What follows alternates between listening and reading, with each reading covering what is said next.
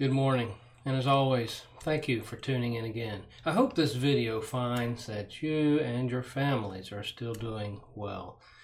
My name is David Creech, and I'm with the Northfield Boulevard Church of Christ in Murfreesboro, Tennessee. You can see our times of services on the screen here, and you can check out our website at www.godsredeemed.org. You can also see our times of services there as, as well as important announcements. Today we're going to continue our study in the New Testament book of Acts, the, the Acts of the Apostles. This is lesson number nine. We'll be continuing our study of Acts chapter 9. So if you have your uh, Bibles, go ahead and be turning over to Acts chapter 9.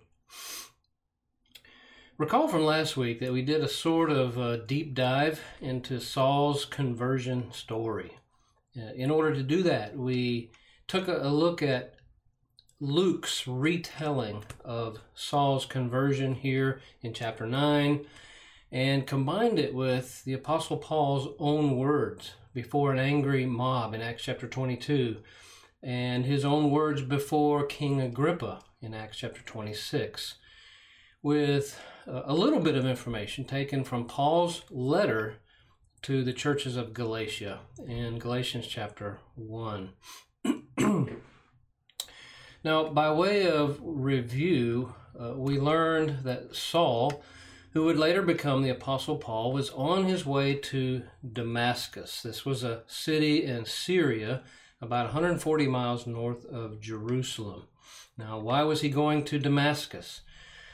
Well, uh, like we said last week, he was on a search and destroy mission against Christians. Uh, he had, uh, I guess you would say, the equivalent of a search warrant from the high priest in Jerusalem to search out Christians and take them bound back to Jerusalem to stand trial and, and presumably to be put to death if they would uh, not renounce their Christianity.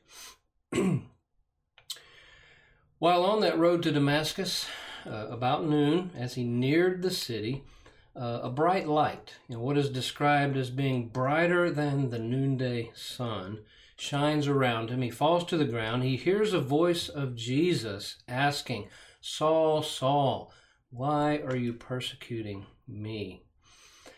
Uh, we learned that he was chosen by Jesus to be a messenger. And we talked about how that's what an apostle was a messenger. What kind of messenger? Well, uh, a, a, messenger, uh, Ananias would say in Acts chapter 9 and verse 15, uh, would say that would, would bear the name of Jesus before Gentiles and kings and the children of Israel uh, a messenger that would, uh, as described in verse 16, be made to suffer many things for the sake of Jesus. Uh, Saul asks the all important question Lord, what do you want me to do? Do you remember how Jesus answered?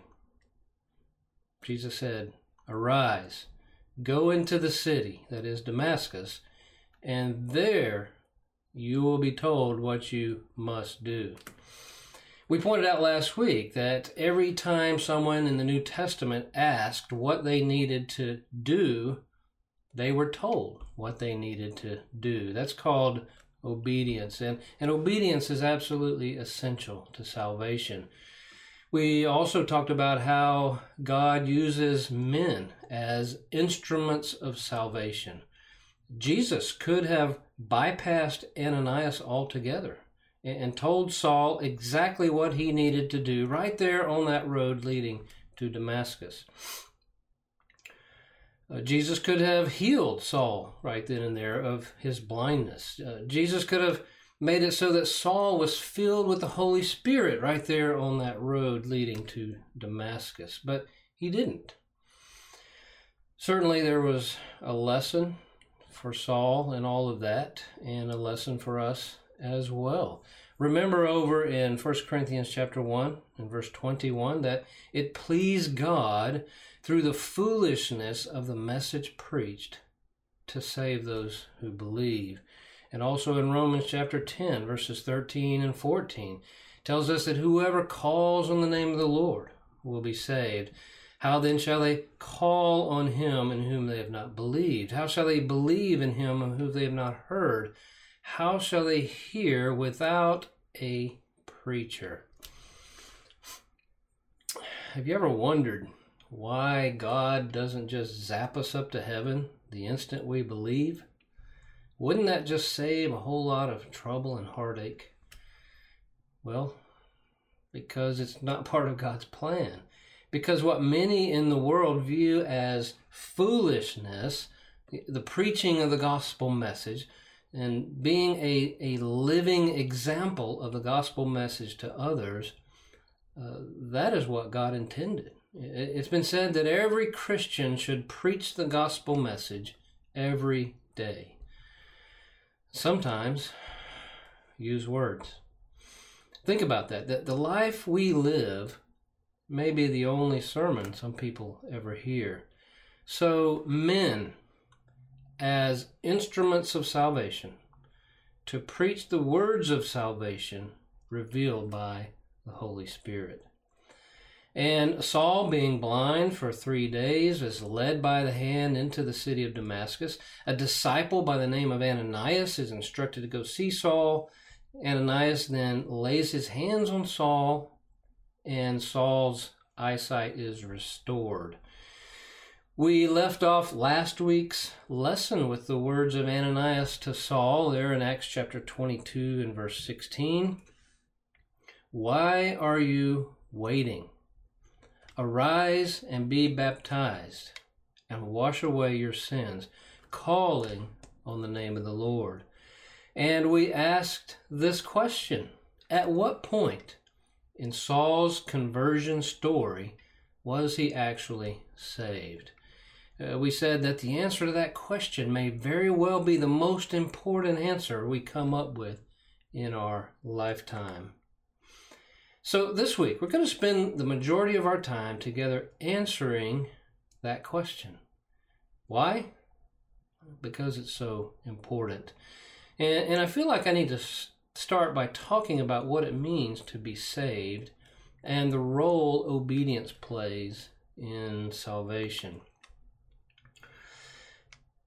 I think it just makes sense that if we're going to answer the question, at what point in Saul's conversion story was he actually saved, that, that we need to start off talking about what it means to be saved. So, so let's just take a few minutes and, and look at some passages from the New Testament that talk about being saved. There, there are a lot of them. We'll only examine a few. First of all, Matthew chapter 10 and verse 22. Jesus is talking to his apostles and said, And you will be hated by all for my name's sake, but he who endures to the end will be saved. Okay, but that doesn't tell us a whole lot, except that perhaps being saved requires uh, some effort on our part, uh, enduring to the end, and that being saved may mean that we're not going to be very popular in this world. Look with me over in Luke chapter 13 and verse 23. Someone asked Jesus this question Lord, are there few who are saved? Um, in the verses that follow, we see a somewhat lengthy answer to that question, an answer that includes an illustration to help them more fully understand. But, but Jesus tells them that many will seek to enter heaven but will not be able to. And, and concludes with a chilling statement that you see highlighted in red there um, that there will be weeping and gnashing of teeth. Jesus' answer here mirrors the, the abbreviated response over in Matthew chapter 7, verses 13 and 14, where he tells them to enter by the narrow gate or the narrow way what verse 14 calls the difficult way. Because the easy way leads to destruction, Jesus says, and the difficult way leads to life. And, and, yes, he says right here, there are few who find it. There are only few, relatively speaking, who are saved. And that's an interesting point to make because I think it would be a true statement to say that most people today believe they will be saved. I mean, chances are we've we've been to enough funerals to know that if you believe what is said there, practically everyone goes to heaven. It doesn't matter what kind of life that person lived if they ever once even hinted at believing in God and believing that Jesus was the Son of God, or possibly that that they never came right out and openly denied the existence of God or Jesus, then they're good to go. Um, obedience, that has nothing to do with it, it seems. What a clever tactic by Satan to soothe the minds of men, to lull them into thinking that no matter what they do, when this life is over, heaven will be their reward. The world says nearly everyone is going to heaven. Jesus said, There are few who find it. What do you believe? Let's look at Acts chapter 2 and verse 21, another passage that talks about being saved. Recall from Peter's sermon here on the day of Pentecost, he quoted from the prophet Joel in the Old Testament when he said, Whoever calls on the name of the Lord shall be saved. Well, what does it mean to call on the name of the Lord? I think perhaps we get this idea of someone simply invoking the name of the Lord or perhaps making an appeal to God, of someone crying out to God. And certainly there is, there is some of that, uh, of someone crying out with a humble and contrite heart, a heart heavy laden with repentance. But I think it is interesting that the Greek word translated here as calls on, that you see highlighted in red here, is the word, it's the Greek word, uh, pikaleo, which means to be named after someone or to allow oneself to take a surname. In fact, if you have a, a, Bible concordance and you look at all the places this Greek word is used, it is most often translated using the word name or surname or the word called, but in reference to a name. And I'll just give you a couple of examples. Again, there are many. Uh, back in Acts chapter 4 and verse 36, remember we talked about how uh, Joses, and most translations will say Joseph here. It's the same name with a different spelling. Joses, who was also named Barnabas by the apostles. Do you remember us talking about that? That word named that I have highlighted here is the same Greek word translated as calls on in Acts chapter 2, verse 21. That's the word pikaleo. Uh, the other example I want to use is from James chapter 2 and verse 7. Do they not blaspheme that noble name by which you are called? Now, that word name is a different Greek word here, but what I want you to notice is that last word, called, that I have highlighted in red. The name by which you are called. That's the Greek word pikaleo. That's the it's the same Greek word that we saw over in Acts chapter 2 and verse 21.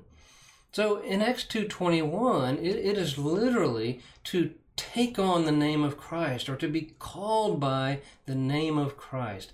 That also harmonizes with the fact that when we become Christians, we are adopted as his children and we take his name. Paul also quoted that same passage over in Romans chapter 10, verses 13 and 14. We, we looked at that uh, part of that passage earlier read this passage and think of it this way Whoever takes on the name of the Lord shall be saved. And how shall they take on the name of him whom they have not believed? And how shall they believe in him whom they have not heard? And how shall they hear without a preacher? And of course, the words of Ananias, as is related to today's lesson in Acts chapter 22 and verse 16 Arise and be baptized and wash away your sins, taking on the name of the Lord. Just something to think about. so back to our passages talking about what it means to be saved. Let's look at 1 Corinthians chapter 15 verses 1 and 2 where Paul says to the church at Corinth, Moreover, brethren, I declare to you the gospel which I preached to you, which also you received, and in which you stand, by which also you are saved, if you hold fast the word which I preached to you, unless you believed in vain. So there's something in the gospel message that saves us.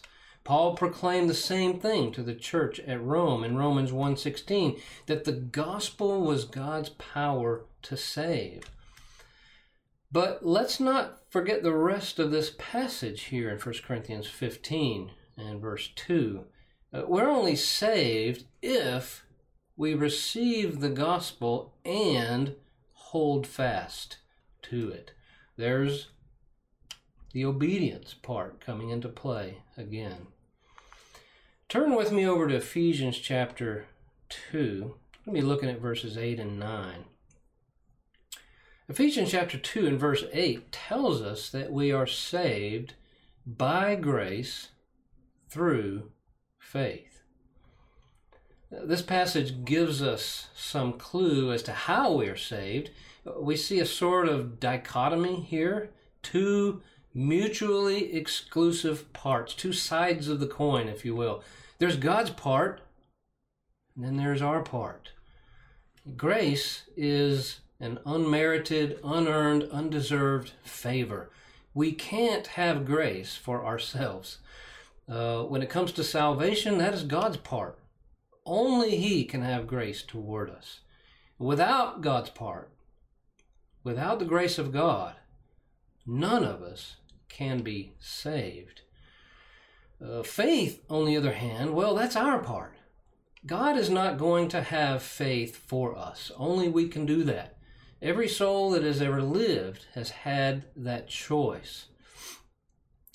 And some people get hung up on verse 9 where it says, Not of works, lest anyone should boast. And what do I mean by people getting hung up on that? It is that many try to lump together anything we do as a work. That goes back to uh, what must I do to be saved? Um, that argument. Many will claim there is nothing we can do. Christ has already done it all. Uh, if there was anything for us to do, then, then as the saying goes, that's a work, and works can't save us. But we need to be very careful here. The, the Bible does talk about works that can't save us, but it also talks about works that can save us. Works, in fact, that are essential to saving us. So, how do we make a distinction?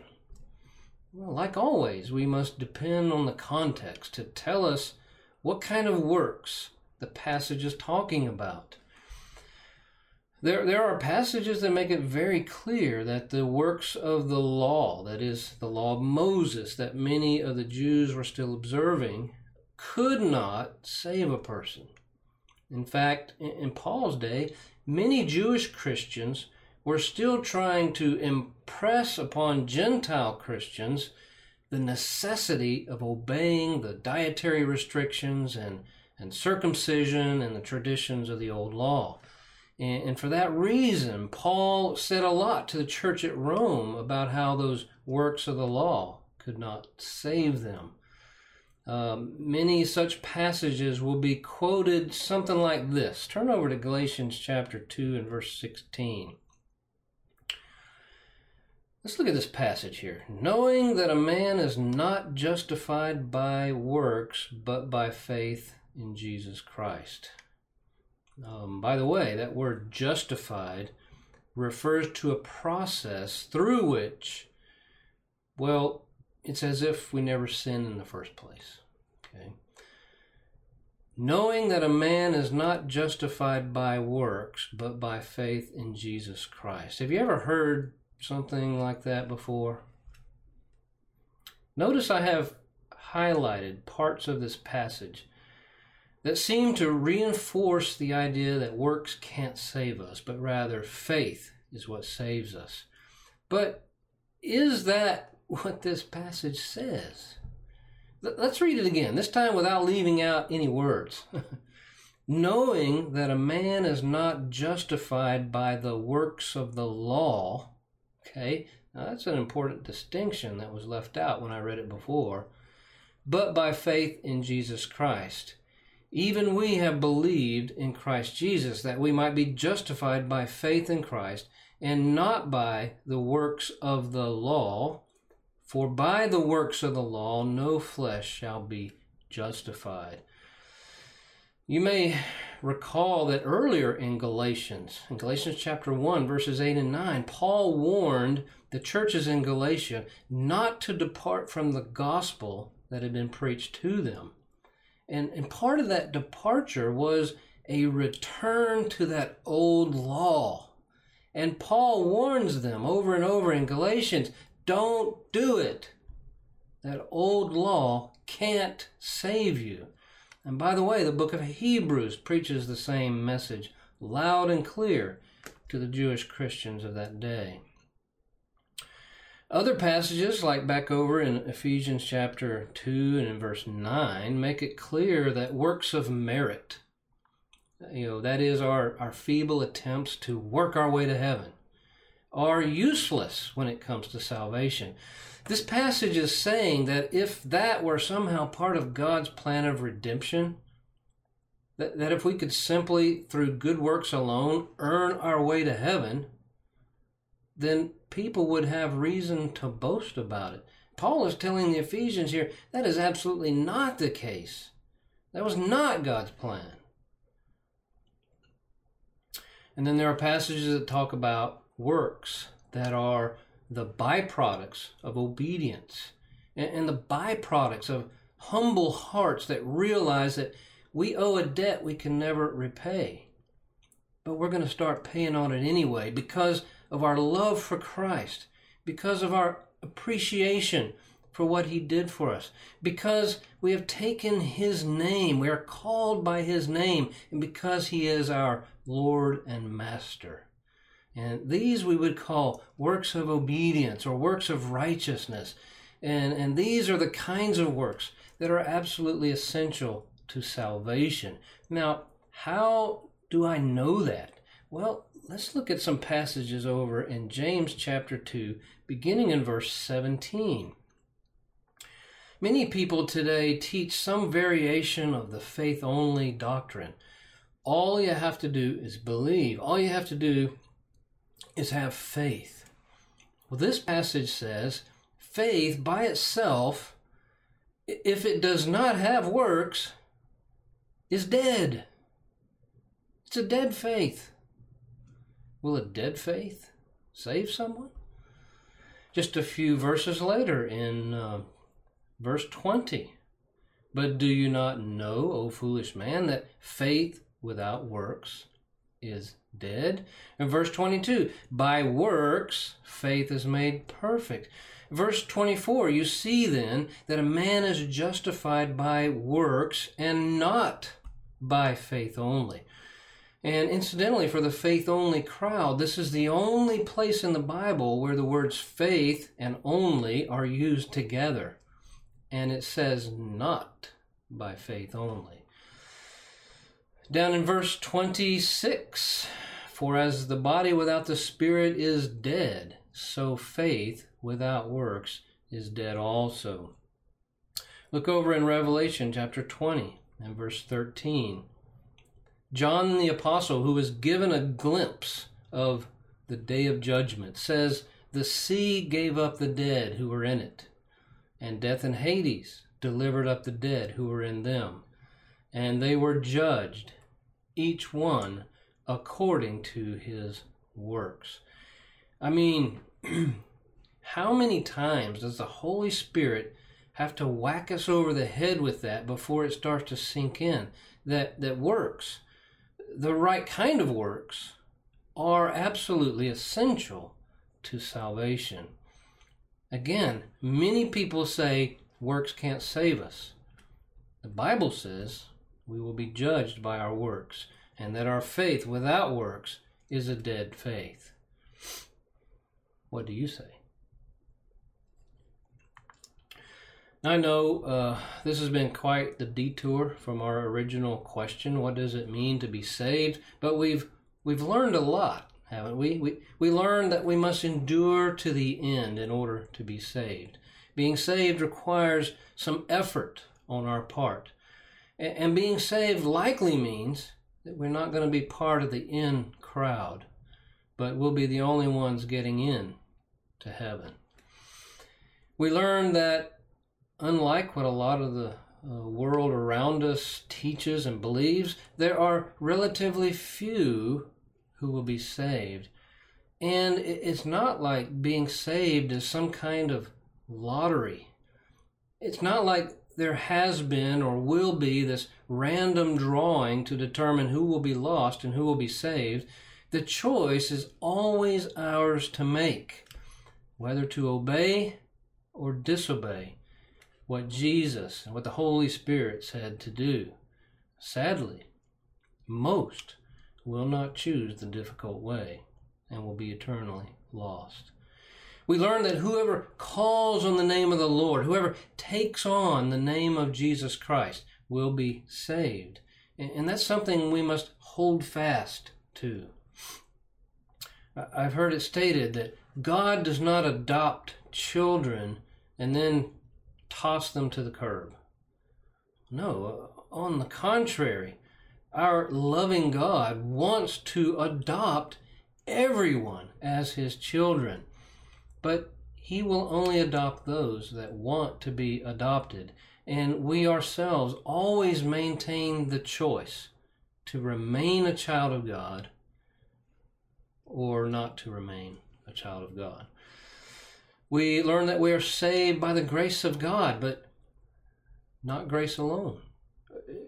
If we were saved purely by the grace of God, then everyone would be saved. To say otherwise is to say that the grace of God is insufficient. No, it is His plan that we do our part. We must do the part that God will not do for us, and that is that we must have faith. We learned that the kind of faith that saves is the kind of faith that obeys. It is possible to have just a superficial kind of faith, a faith uh, that is devoid of obedience. And that's a useless faith, a, a dead faith, as we read earlier. It's a faith that won't save anyone. And I want to wrap up this part of our lesson with the rest of this passage that we read earlier uh, here in Revelation chapter 20. I want to begin in verse 12. We'll repeat a little bit of what we read earlier, but beginning in verse 12, this is John speaking about this vision that he saw of this great white throne of judgment, the judgment scene. And I saw the dead, John says, small and great, standing before God, and books were opened. And another book was opened, which is the book of life. And the dead were judged according to their works by the things which were written in the books. The sea gave up the dead who were in it. And death and Hades delivered up the dead who were in them, and they were judged each one according to their works. Then death and Hades were cast into the lake of fire. This is the second death. And anyone not found written in the book of life was cast into the lake of fire. So, what does it mean to be saved? It means we are saved from the wrath to come, as Jesus said to the Pharisees and the Sadducees in Luke chapter 3 and verse 7. It means we are saved from what is described here in verse 14 as the second death, that of being cast into the lake of fire. It means our name is written in the book of life. So if we jump back over to Acts chapter 9 and verse 1, you know, back to kind of the, the original question of the day. At what point in Saul's conversion story was he actually saved? Uh, at what point in this story was Saul's name added to the book of life?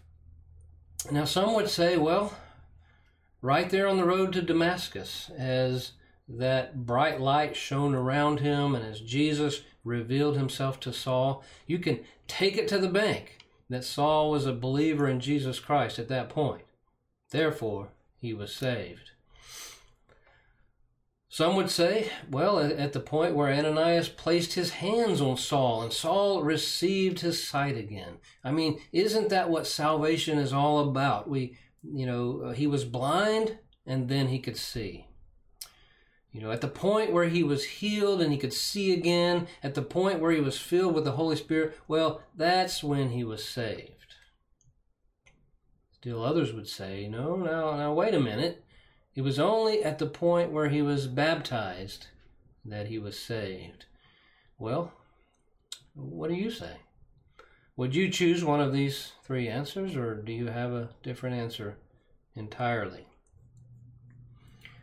Well, we go back to Acts chapter 22 and verse 16. Let's, let's look at this passage and let me ask this question Can a person's name be written in the book of life before their sins are washed away? We need to be careful how we answer that because if we answer yes to that question, if we believe that a person's name can be added to the book of life before their sins are washed away, then, well, then everyone will be saved. And that contradicts what Jesus said about there being few who find it. That is, there are relatively few who will find salvation. The truth is, if a person's name can be added to that book of life before their sins are washed away, then Saul would have been saved right there in the midst of dragging Christians from their homes and beating them, casting them uh, into prison, and even putting them to death. This passage right here in Acts chapter 22 and verse 16 ties the washing away of sins to calling on or putting on the name of the Lord. But this passage also ties baptism to the washing away of sins. And I know some will say, yes, but baptism is a work and works can't save us. Well, we've already discussed how works alone can't save us, but how works of obedience are absolutely essential to salvation. Is baptism a work? Well, yes, but, but, but only in the sense that it is something we do and something we are told we must do in order to be saved. It's a work of obedience. I don't know, some people might say, hold on now, but what do you mean we are told to do it? Well, let's listen to some of the words of the Holy Spirit over in John chapter 3 and verse 5. Jesus himself, speaking to Nicodemus, said, Most assuredly I say to you, unless one is born of water and the Spirit, he cannot enter the kingdom of God. 1 Peter chapter 3, verses 20 and 21. The Apostle Peter tells us how during the days of Noah, eight souls, that would be Noah and his wife, his three sons and their wives, eight souls were saved through water. In verse 21, it says, There is also an antitype which now saves us baptism. Now, an antitype is a figure or a comparison. In other words, just as those eight souls in the days of Noah were saved through water, today we are also saved through water, and that's by baptism. Uh, it goes on to state here that baptism has nothing to do with the washing away of filth of the flesh, um, but that it's the answer of a good conscience toward God. Can a person be saved who does not answer with a good conscience toward God? Some would say yes. Hmm, what do you say? We don't have time to look at it today, but I would encourage you to go back and read the story about Naaman over in 2 Kings chapter 5. It's a story about a man who was the commander of an invading army, a man who was healed of his leprosy by dipping himself in the dirty Jordan River. Someone has astutely pointed out that if we can understand the role water played in the saving of Naaman, then we can understand the role baptism plays in saving us today. What was that role? Obedience. Acts chapter 2 and verse 38.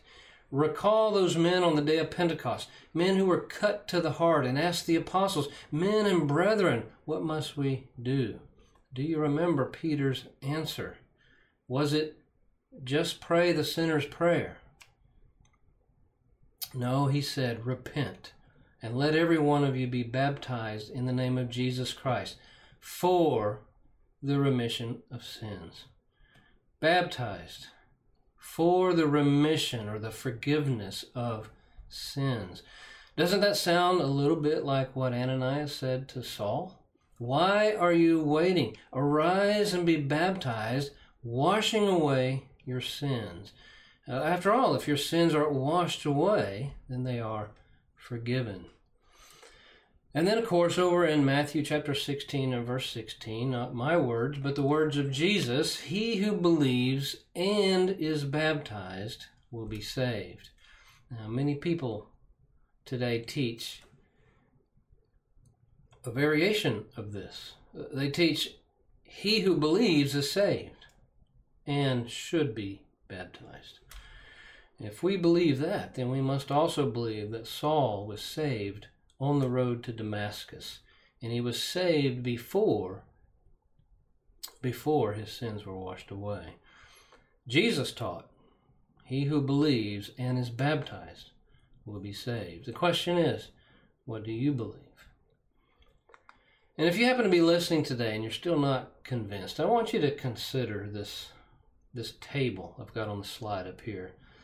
If it is the blood of Christ that washes or cleanses uh, us from sin. It cleanses or washes away sin. Over in Revelation chapter 1 and verse 5.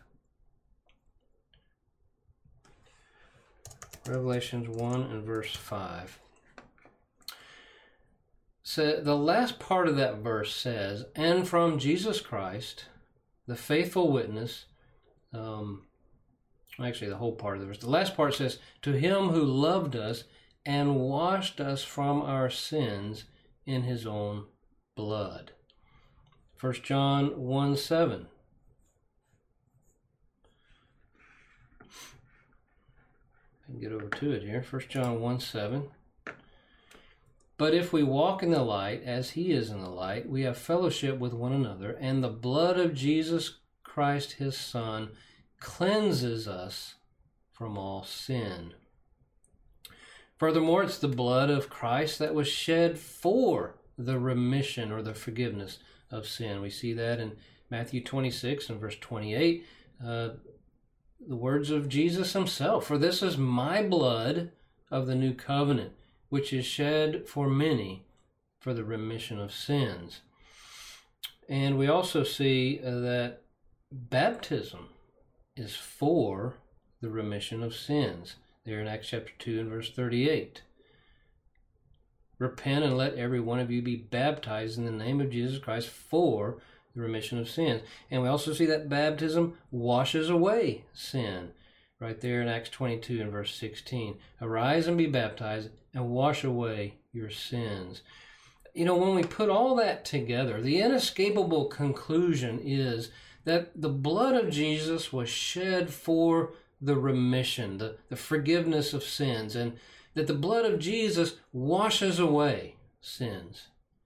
And the way that I come into contact with that blood today is the same way Christians in the first century came into contact with that blood, and that was through the obedient act of baptism. Now, Romans chapter 6 and verse 3 and the following verses is just a, a wonderful illustration. It starts off by asking the question Do you not know that as many of us as were baptized into Christ Jesus were baptized into his death? It goes on to paint a glorious picture for us that just as Jesus Christ was crucified and buried and raised again by the glory of the Father to walk in newness of life, even so we must crucify the old man of sin, as it's talked about here in this passage.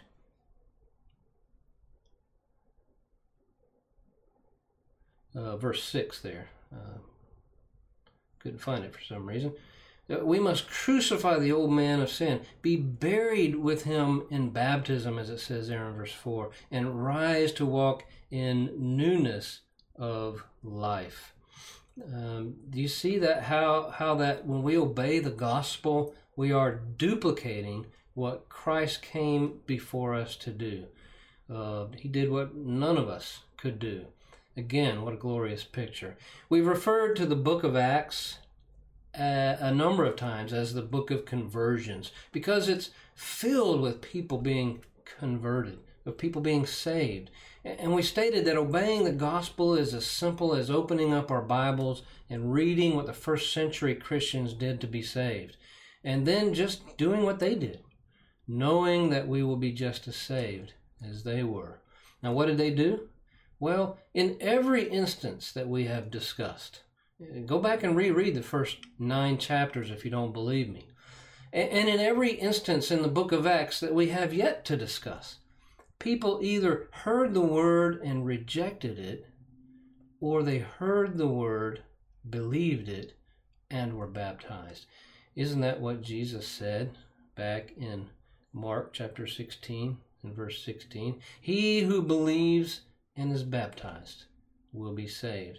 Can we do anything less than that and then expect on the day of judgment to hear those words, Well done, good and faithful servant? Well, uh, we're out of time for today. Uh, thank you for watching or listening, whichever the case may be. I know I spent a lot of time answering one simple question today, but again, it's a very important question. Many of you listening are probably thinking, well, I already knew all of that, but my hope is that at least some of what has been said today will give others something to think about, and it may very well provide you with some useful tools as we reach out to a lost and dying world. As we stated earlier, uh, in the words of Jesus regarding salvation, there are few who find it. Uh, if that is true, and I certainly believe that it is, then we need to do everything possible. We need to do everything that is in our own power to ensure that we are among the few. And that means diligently, diligently studying what the Holy Spirit has revealed as truth, and then simply doing what it says. For next week, Lord willing, we'll finish up Acts chapter 9 and get into Acts chapter 10. Thank you.